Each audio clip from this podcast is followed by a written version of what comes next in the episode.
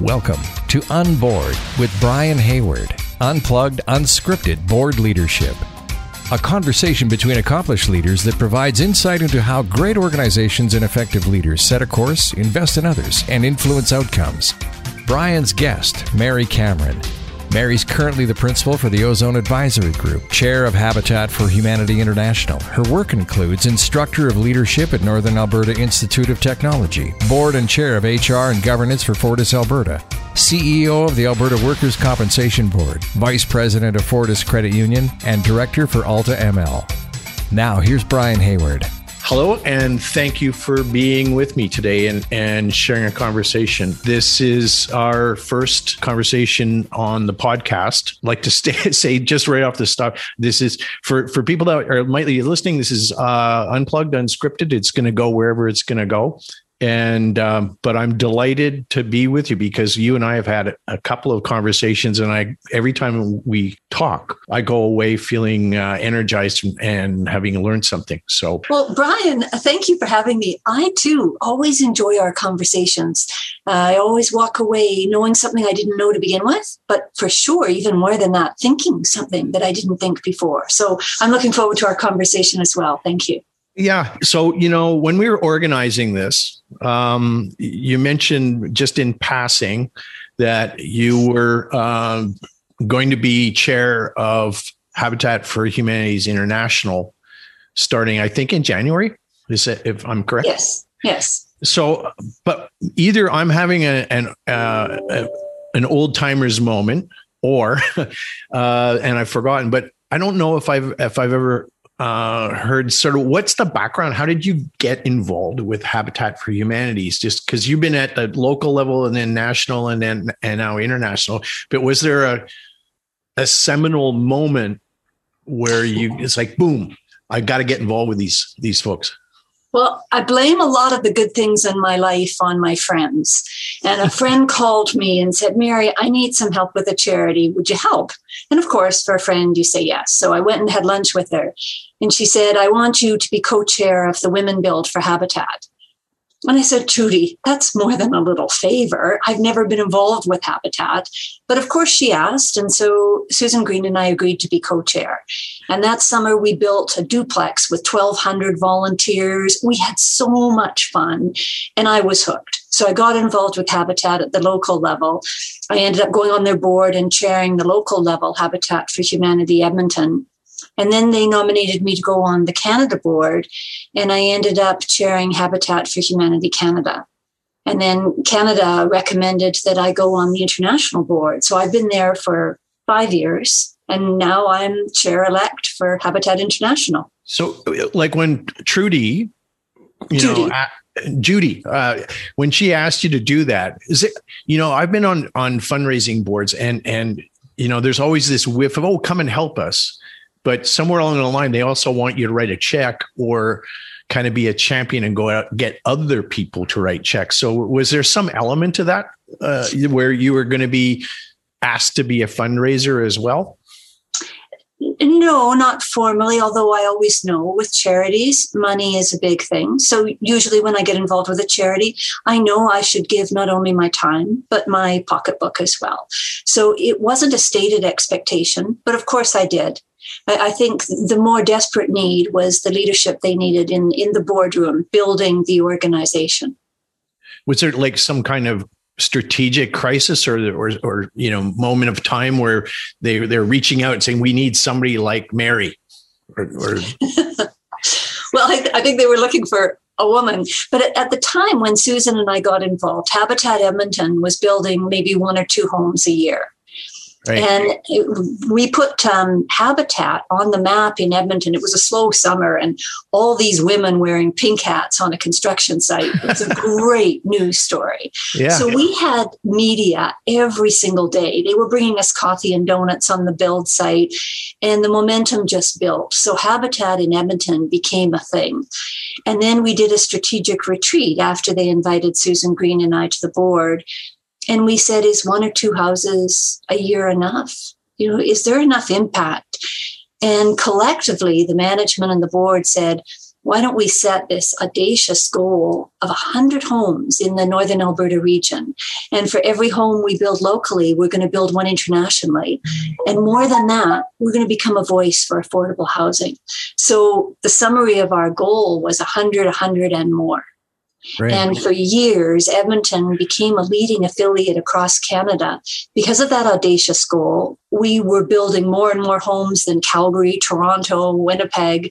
We were the leader just because we broke through some of the barriers that were preventing us to build and having a true impact on affordable housing.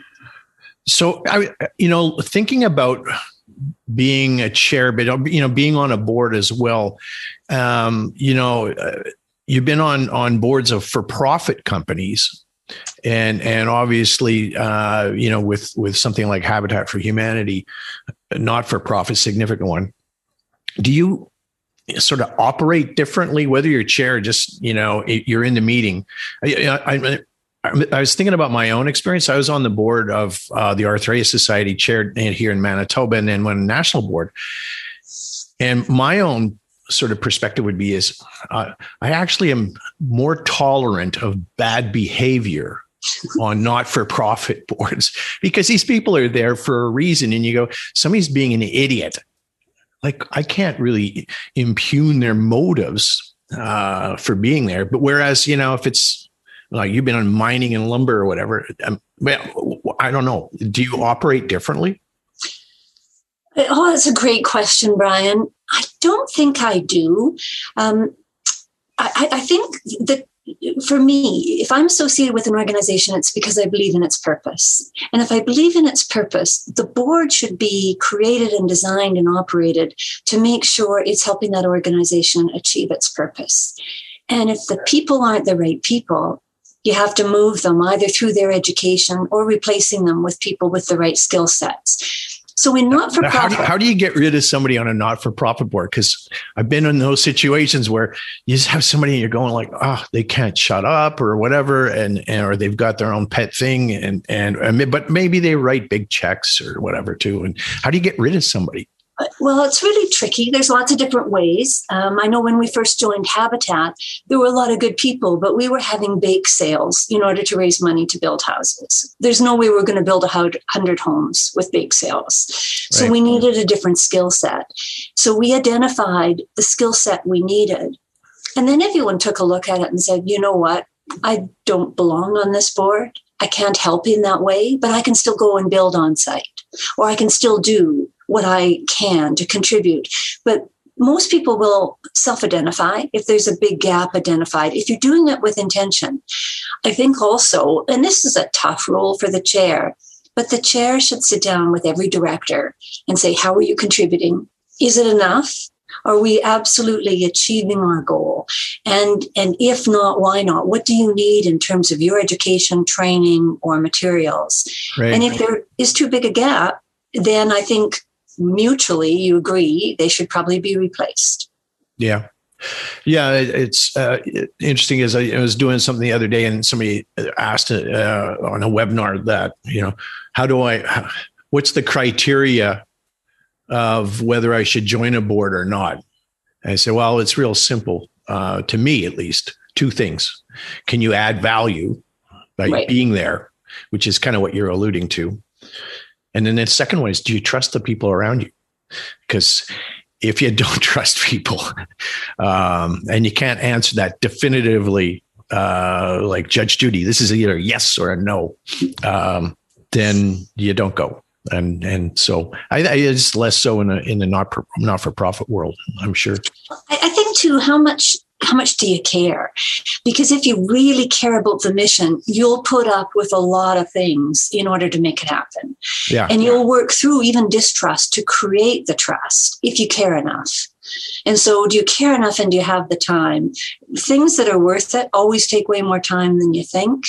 And so, yeah. when I choose to go on a board, I make sure I've got more than enough time to do everything that's required to achieve it, to make a difference. So, you go from being you know, Edmonton and in Canada. And then, and this is, you know, you and I had a brief conversation about this, but I'm fascinated. You go to international and you've got people from different countries. and and I and now you know with with virtual we we've we've not had the you know, the uh, uh, luxury or benefit of being as much in person, but yeah, help me understand like what is it different with international in terms of you know like I I've dealt with the Japanese. They like to be quiet sometimes. Sometimes for for North Americans for what we would consider to be an uncomfortable length of time. And and we want to fill the gap right? With and so how is is it that kind of thing or or is it mostly people uh, talk to me about what that's like the just a mix of people that's there. Well honestly brian i'm i'm honored but my goodness i'm facing this task with some trepidation. It's um, 24 people. I'm the only canadian wow. on that board. It's too big a board but i am more than a little unnerved to make sure we do hear from all the, the voices because we have different cultures, but you always have different personalities too. Those who like to jump in and get things done, those who like to stop and think and rethink. And we need all those voices. You know, the one thing I've learned as chair, uh, the best chairs are really good listeners and listening for even for the voices that aren't speaking and making sure that atmosphere is created so they're comfortable with it. And with different cultures i realize probably like you brian you see a problem and you jump in to solve it right? You've got a million solutions and just just give me the one that's going to work and you move on. A lot of these cultures don't move quickly to solutions and very appropriately they move first to understand. And, and I've learned that more. Don't always rush to the solution make sure I'm listening for what's not being said and, and maybe for more complete understanding. So I'm, I'm still learning. Uh, you know, those different cultures take different times to come to the table. And, and we've changed the way our board meetings are structured to make sure we've got opportunities for different voices and different cultures to come into leadership positions. Right. And the decision making sort of when when you when you get going to the consensus or finish line or we've agreed on this is there less of a you know I, I i'm inclined to think of things like robert's rules moved second in as as sort of very western uh, western european or whatever. Is there a different sort of um way to the finish line uh, almost like zen the way. Is, is, it is it is it different that just to get that, that consensus as opposed to you know, like okay let's move through this agenda and vote on stuff? Well i think I, I think there's an illusion of consensus often so everyone says yes, but you don't really have consensus. So we've changed it. So on strategic issues, we spend a lot of time and we bring them up through committees and we really make sure people not only are saying yes, but they believe it's the right thing to do. So we're, we're almost never on strategic issues, seeing it once only and then approving it. So we work with it and we have different groups and we think different scenarios on items that can just have votes, we do a consent agenda where we lump all these things that really have to have decisions, but they're not really controversial. And we do make perhaps Robert's rules on those. But on strategic or value based issues, we don't go for a vote. We make sure that we can tell by the actions and comments around the room that people really think this is the right direction to pursue. Yeah, yeah. You know, it's I've, I've, with everything that's been happening and recently with uh, indigenous issues in Canada, um, and and sort of being involved in sort of understanding how boards operate, I, I, I find myself wondering sometimes lately whether there's there's some methodologies and ways of mm. getting together and having conversations and it's probably a bit presumptuous on my part, but it seems to me that you know we as as sort of Caucasian Western people tend to have a way of doing things that's different, and maybe maybe there's I, th- I think there's been a, a a tendency on the part of so-called governance experts to say, "Oh, we can help you understand how to do boards and, and board agendas. Whereas maybe I'm wondering and it's part of what I, I want to spend a bit of time on actually this in the next number of months is, you know, are there models that are right here uh, around us that we can learn from that will actually result in a in a you know less polarized uh, kind of environment because you know it's it's regardless of whether it's the United States there's there's there's a tendency I think to be in a more uh, that we're more polarized now and right and wrong um, than than is w- what we should be. But I'm waxing philosophical. so. well, Brian, if you come up with some answers, write another book. Yeah, it's it's more of an exploration because it's just a, it's you know when I when I wrote the book that I did, it was really an exploration of something that I hadn't I just hadn't been. Uh, there was nothing I could see that was around that that gave me that exposure. So, well, I'm looking. Our offices of Habitat are in Atlanta, Georgia, and they're concentrating in states. In states, we have 1,100 affiliates, and so diversity, equity, and inclusion is a big issue for us in that organization. But then when we take a look around the world, almost every single country has an issue with its indigenous population. And so for Habitat to move in and to address affordable housing, often race and ethnicity and education and poverty are, are, huge issues fundamental to the provision of housing.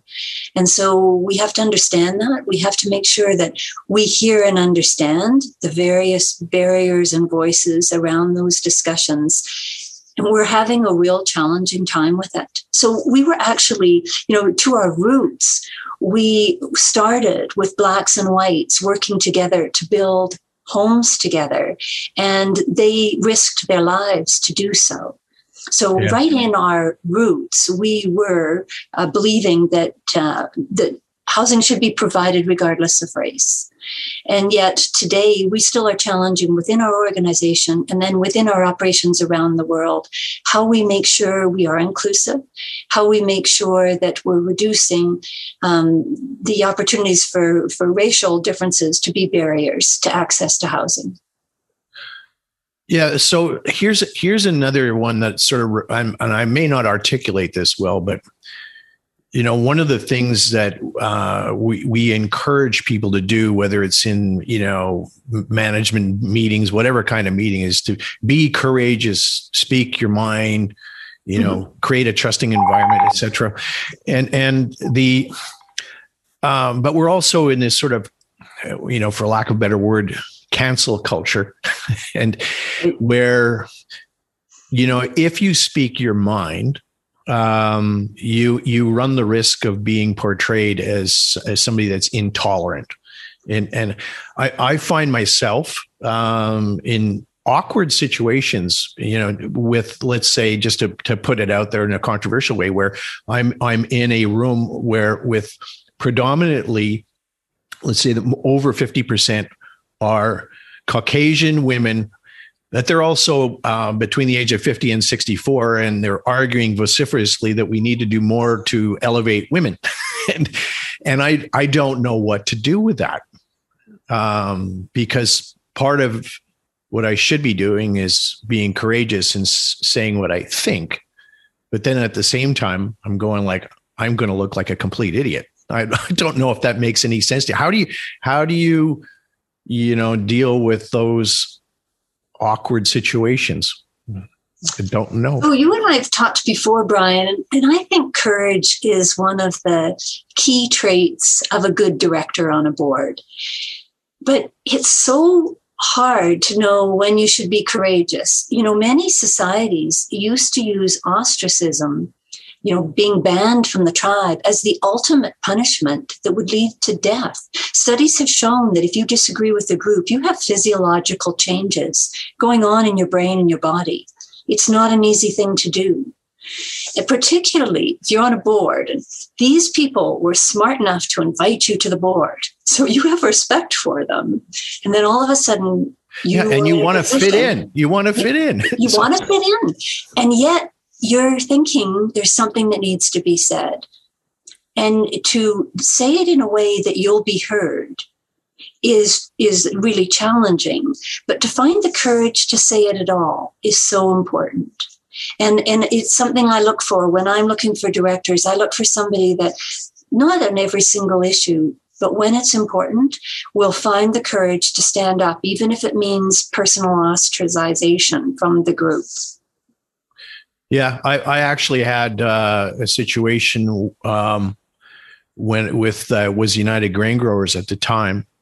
And uh, and and it was, it was like 12 angry men where there was one director who actually because and and what was strange because when I in in when I was writing my book I I thought about this situation because I lived it where they started it around the table sort of going from person to person to person next next next next and so this this uh, individual his name's Jim uh, he basically Jim was like number six or something like that. And there had been there was a tide of there was a momentum. The the sea was the tide was coming in on the decision, and um, I was the CEO at the time, and um, and it it was going against me big time. And then he just looked up and he said, just one sentence, short and sweet. Still, and he just he looked at me and he said, "I agree with Brian," and and it triggered an hour long conversation because he basically um, he was he was violating that you got to fit in rule right. and and and uh, you know I know another one of your your touchstones is humility and and so the, and I think sometimes there's a balance between humility which generally is seen as I'm kind of quiet you know I don't I I don't blow my own horn too much da, da, da. Um, but also being courageous and assertive. And I don't know if you have some thoughts about the, the dilemma between humility and being courageous. Well, I think on the surface, they look as though they could be opposites, but actually, I don't think so. For me, humility means knowing that other people have things to offer, that mine isn't the smartest voice, the most important voice in the room, to really understand I'm one of, as opposed to the one. And and to be a part of a group and, and be able to listen to voices and respect those voices that's the humility that that my experience is only mine and others is every bit as rich. The courageous isn't i need to speak and i'm going to be bold. Sometimes it can be isn't that interesting? When I looked at the same data, I had a different perspective. Now, that can be courageous too. It doesn't sound like you're saying we've got to look at it differently. It's still providing respect for another's opinion, but it's suggesting yeah. there might be a different way of looking at it. So I think you can um, sort of clothe courage sometimes in very acceptable clothes. And, and often that's required at a boardroom. I think in pictures. So you just uh, hit. So there's a big takeaway for me. I'm clothed. Yes, the clothing. well, and I was in a got this group of chairs that we get together, and we had this one Indigenous person.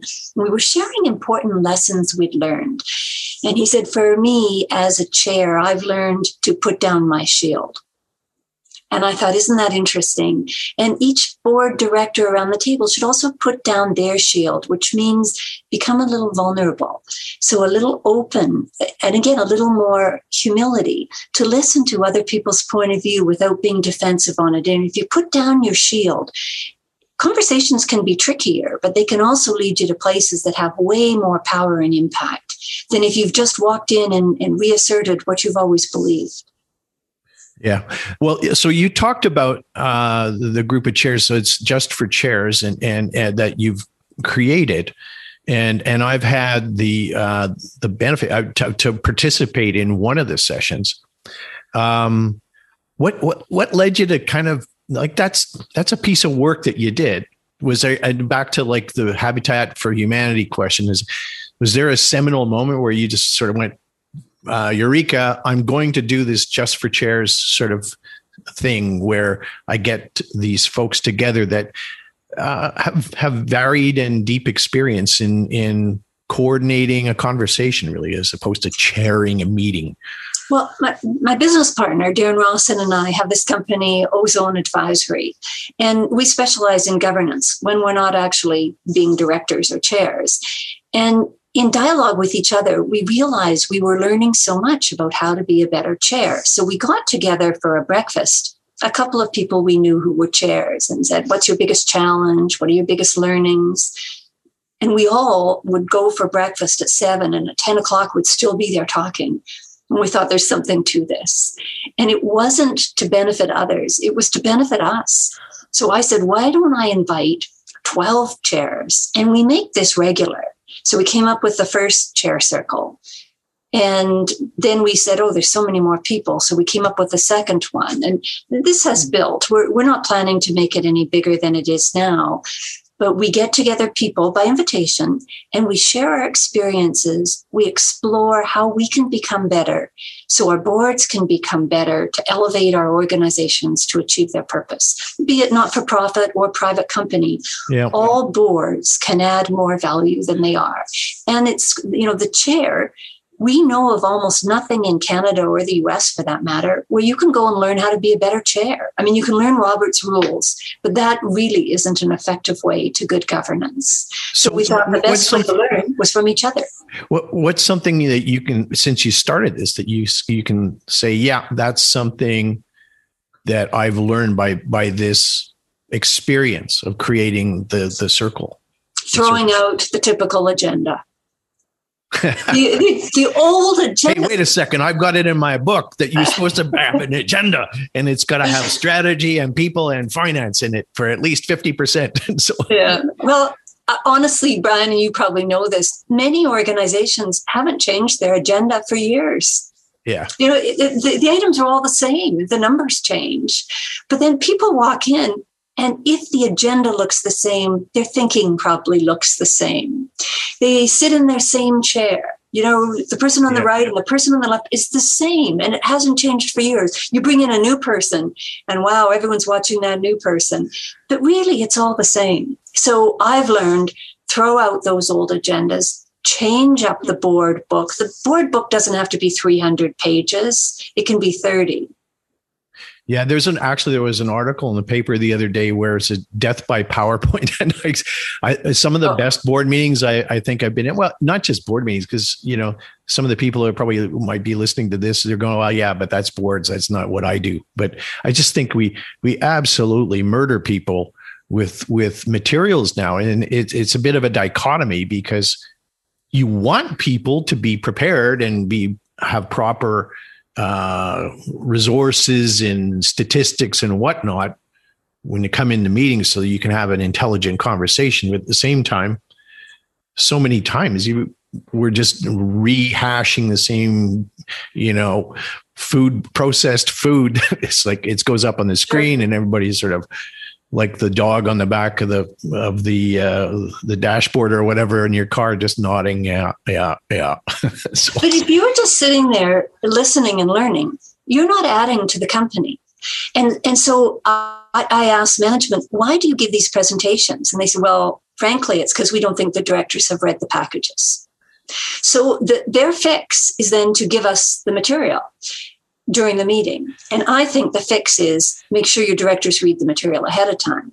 And you can you can absolutely enforce that rule because if a director is bored or if management's bored, you're not going to come up with an interesting, important discussion. No one should be bored in a board meeting.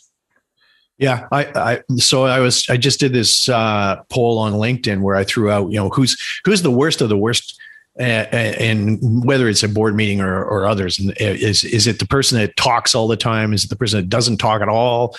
Uh, is it the person who's got a strong you know radical opinion on everything or is it the person who's unprepared? And half half of the votes that I got were on, on the unprepared and and it's one of those things how do you deal with that? But you see i would say none of the above. If that's happening the worst of the worst is your chair your chair hasn't done their job if they're letting someone come to the meeting unprepared, speaking too much or not speaking enough. And, you know, you've got to develop the culture and the trust in order for the chair to be able to use that power. But absolutely, the board should say, Chair, we want you to make sure the dialogue is even. We want to make sure we live by our rules of engagement, which includes reading the package before we arrive. So yeah. to me, the chair isn't doing their job if those things happen in a boardroom. You know, you're reminding me actually of something that in the the YPO model that I've have been exposed to, where you know there's forum groups that get together and share uh, business and personal stuff. But there, are, there, the first step of any of these groups is to establish norms and write them down and right. includes things like you know uh, you you you you got to attend meetings. Uh, you know and even even you know it's interesting because i've been in a situation where you'll say well okay if i miss one meeting that's that's okay but if i miss two then that's a problem. And, and i go and but some people look at that as actually uh, if you're a golfer it's the mulligan. Oh well i am entitled to miss one. It's like, wait a second here it's not a free hall pass. This is actually, you know, you missed a meeting because you know your your your partner's having a baby or whatever. It's you know, there's got to be a bona fide that you just can't look at it and and and and look at those situations anyway. Well, you know, I think Brian too. It's one of the reasons I'm an advocate for smaller boards.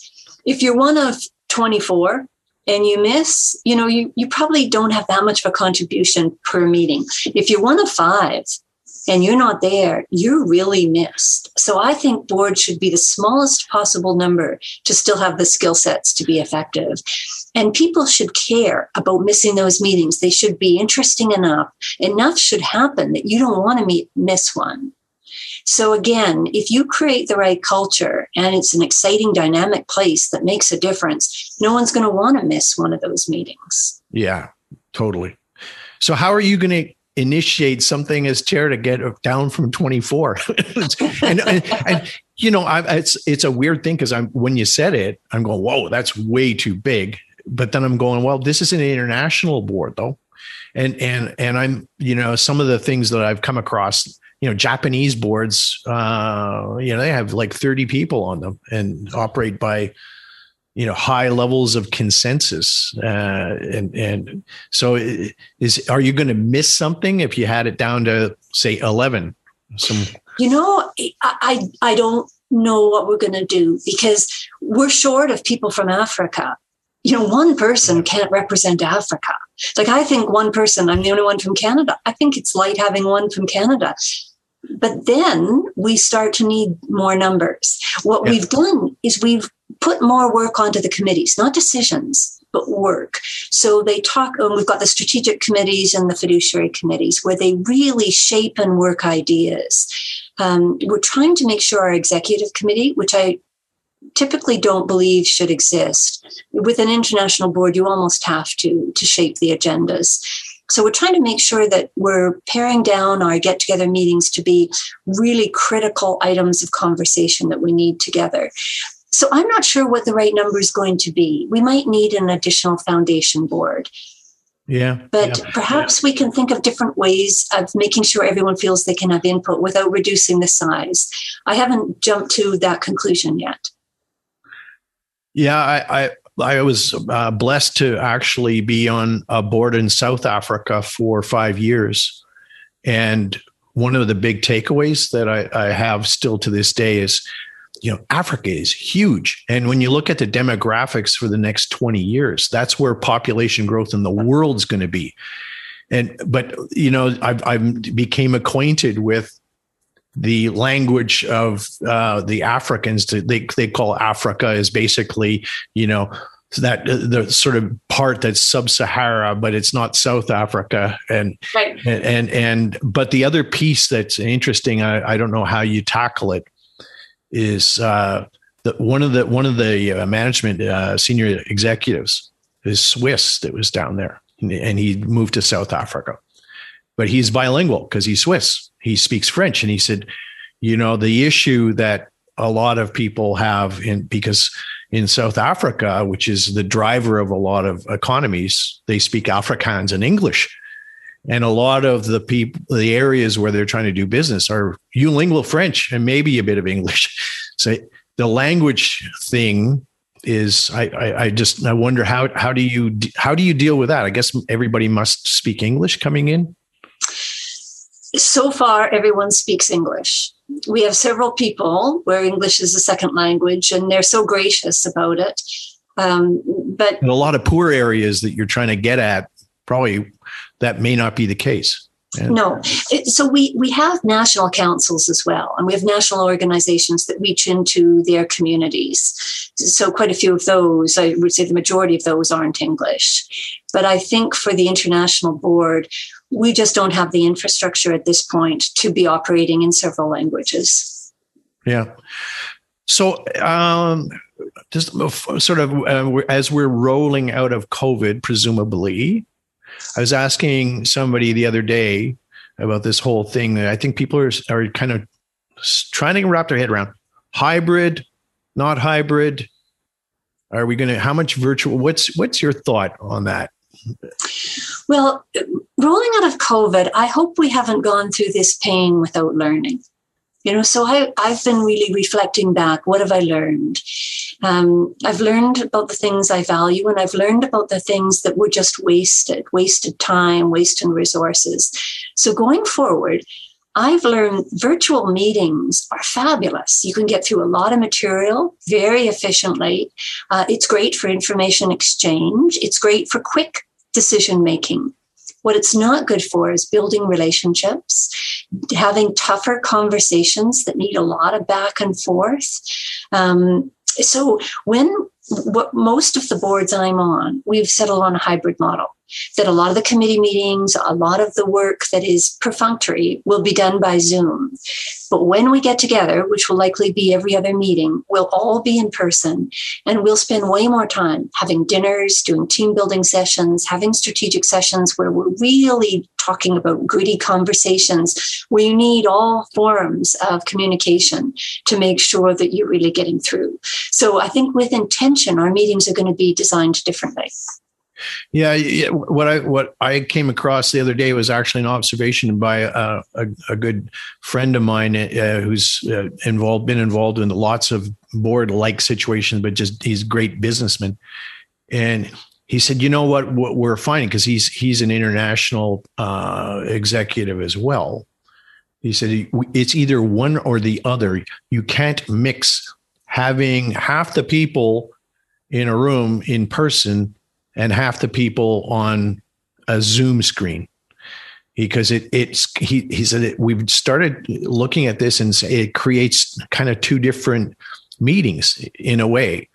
It's like there's people that are actually looking at each other's body language and and and they tend to you know look at the and listen to the opinions of those that are in the room um so one of, one of the fixes he said they were trying, I haven't talked to him since he, he said, is that everybody uh, has to have a laptop in front of them that's open with the camera on.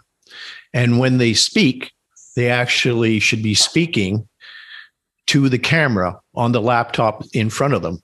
So that way, the people that are in on the Zoom session are actually get the impression at least that uh, they're they're more involved in the meeting. But I, is I think it's going to be a tricky one. Uh, so to that point, we had I'm doing um, as a board member. I'm leading a search for a CEO for one of my companies, and we had that same experience. We had four people in the boardroom, and then three of us were attending by Zoom. And we said after, you must speak into the laptop so we feel we're there. But we actually identified ourselves as the secondary participants. So we knew going in that we didn't really have the opportunity to ask as many questions. And if we did, we would feed it by text to one of the people who were in the room. Yeah, what we also decided is to invest in better technology in our boardrooms. So we've got the best there is to accommodate these Zoom meetings. Technology is way cheaper than the plane flight. So we're going to do that. Yeah, I, I find it weird because I actually had a client a couple months ago, and and some of the people, um, you know, they're on the board and and we're having this conversation, but they they're dropping off. Their video is terrible, and and and uh, and they just essentially didn't have good technology.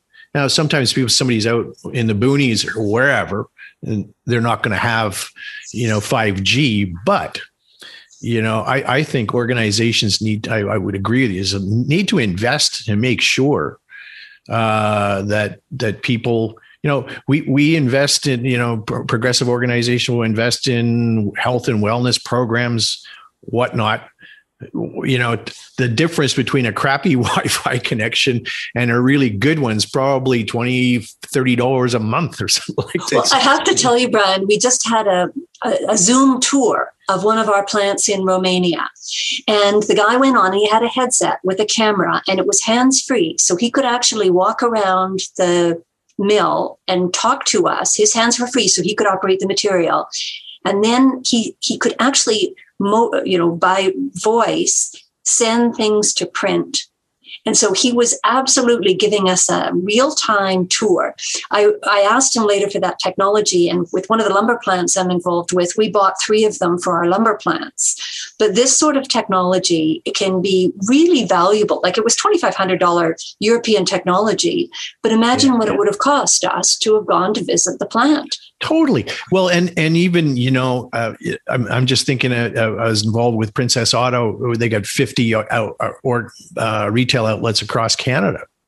You know, just it, to be able, it, actually, you know, to be a virtual customer, even as a director, it's like you know, For like, sure. You know, there's some, yeah, I, I can see that being a really interesting uh, technology that. So, that, what have we learned through this? You know, there's things we've learned we can do better and See, different. I always learn something when I talk with you. So there's my takeaway. well, I'll send you that technology. It, it's worth the investment. I, I, think that would be excellent, and um, and and somewhere along the line, uh, this podcast will be out, and uh, so if somebody wants to email me and get the the link, I will forward it to you. Okay. Now I have a question for you, Brian. You wrote Uh-oh. this book. How how did it change you? Uh, well, actually, I was I was with playing golf yesterday. Uh, oops, I shouldn't say because I'm a terrible golfer, but I just enjoy being. I was with with a friend of mine, um, and and he was asking me, he's, "Oh, how's sales going?" And I go, like, you know, I, I'm not. Of course, I'd like to sell a million books versus one. I said, what's actually happened which is fascinating, is is I've actually I have a network that's been supplemented and conversations that never would have happened. So if I hadn't read, read uh, written rather, and uh, believe me, I read the books too many times, um, but I wouldn't met you. Um, I actually, I, I, and and so I feel really. How has it changed me? I've learned stuff from you with respect to sharing, being listening more, the you know your touchstones of which I resonate with me of wisdom, courage, uh, humility, and curiosity. Um, and and so those are things, not necessarily that they're new, but I think some of the things that I had a gut feel about they've been validated by people that can articulate and actually um, provide you know some context and and, and conversation uh, and and so make made me think, yeah, you know that that gut feel I had on something is uh, that was made more more sense than what I thought probably.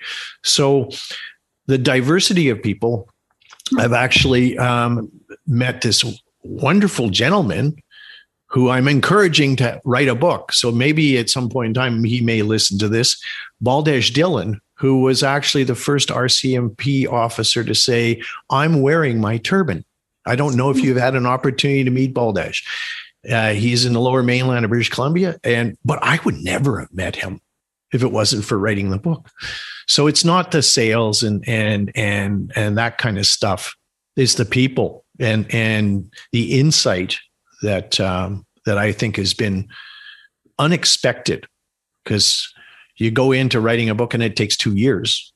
And you and then you finish and then you go into sort of next phase which is oh i've got this book. What am i going to do with it? Like, everybody's supposed to be rushing to to, to buy it and and um, but it's it's it's the development of the awareness that in its in and of itself generates conversations that are way more valuable than the money. Way so more. i have another question too. Yesterday i had coffee with somebody who was just moving in to be chair of a not for profit for the first time. And he said, What advice do you have? What are the top three things? and and he was starting from really a, a low level of experience and I was overwhelmed with thinking the top three things. So I'm going to ask you for somebody fairly new to being in chair, what are the top three pieces of advice you'd give them? Oh, yes. Uh, I, you know, I, I, I think, uh, you know, it goes to some of the, I'm not trying to steal your, your magic there, but the humility. Um, actually, I learned this from, from my wife because she's a psychotherapist, but she came, you know, this, uh, which I've included in some of the things I've, I, you know, put out. Wait, why am, am I, I talking? talking? and, and I think the, you know, the, the ability, I, I I've said to you and others, you don't know what it's like to be a chair until you're actually in that seat and it's exhausting. And i hate to admit it but when i'm just a sort of you know regular journey person director every once in a while i zone out. I look out the window. I look at my phone under the desk very and and and kind of you know um daydream you can't do that. Active listening is very very challenging. So I, I actually this sounds a little bit off topic but i think having a good sleep getting up I, you know before you and i had this conversation i went for a half hour walk outside um because i want to have i want to have my game on. And and so being rested and being prepared to uh, stop the voice inside your head if there's a topic, should we eat, you know, pizza tonight or Chinese food? Uh, and you start processing what am I going to have, then you're actually not listening. You have to eliminate the voice in your head, the opinion voice in your head, and and turn on the the ears and the listening. And that is really uh, it, I think it's a learned skill and and but one that you can do outside of meetings even. You know, I, I, I love that too. And in my rules of engagement, you know, you said establish that early. Always for the first one, I like to say listen generously, which is the same way of stopping the opinion in your head from gaining momentum, you know, and developing it as you're listening. Listening's really key, isn't it? Uh, absolutely. If you don't listen, uh, you know, I, I think for people that are in meetings, that are participants uh, you know thinking through what you're going to say and and and all of that is is important. You need to listen as well but especially for the person that's co i hate calling it chairing because it it has a sort of a imperialistic condescending i am the chair i am the god i will t- decide when we vote. And uh, but but you know that it's essential for that person to to be mindful and look for body language and little clues of when somebody's not happy. Better to be spoken in the room than to be rumored and and create some problem later on because somebody's didn't didn't feel like they were heard. So you've got be rested, you know, so you're you're ready. Yeah. Listen. Listen. number three be? Um you know, this may seem a little bit off, but I, I actually like trying to keep have have some fun because I think people okay. and, and and because I think when people are really super serious, um, the creative creativity drops so I like to actually uh, have a bit of humor. So when you know I wrote my book, I, I'm going like I can't just write a, you know, sorry Richard LeBlanc. Uh, it, it's a very dry book. It's very thick. It's very expensive, and it's it, it's kind of boring.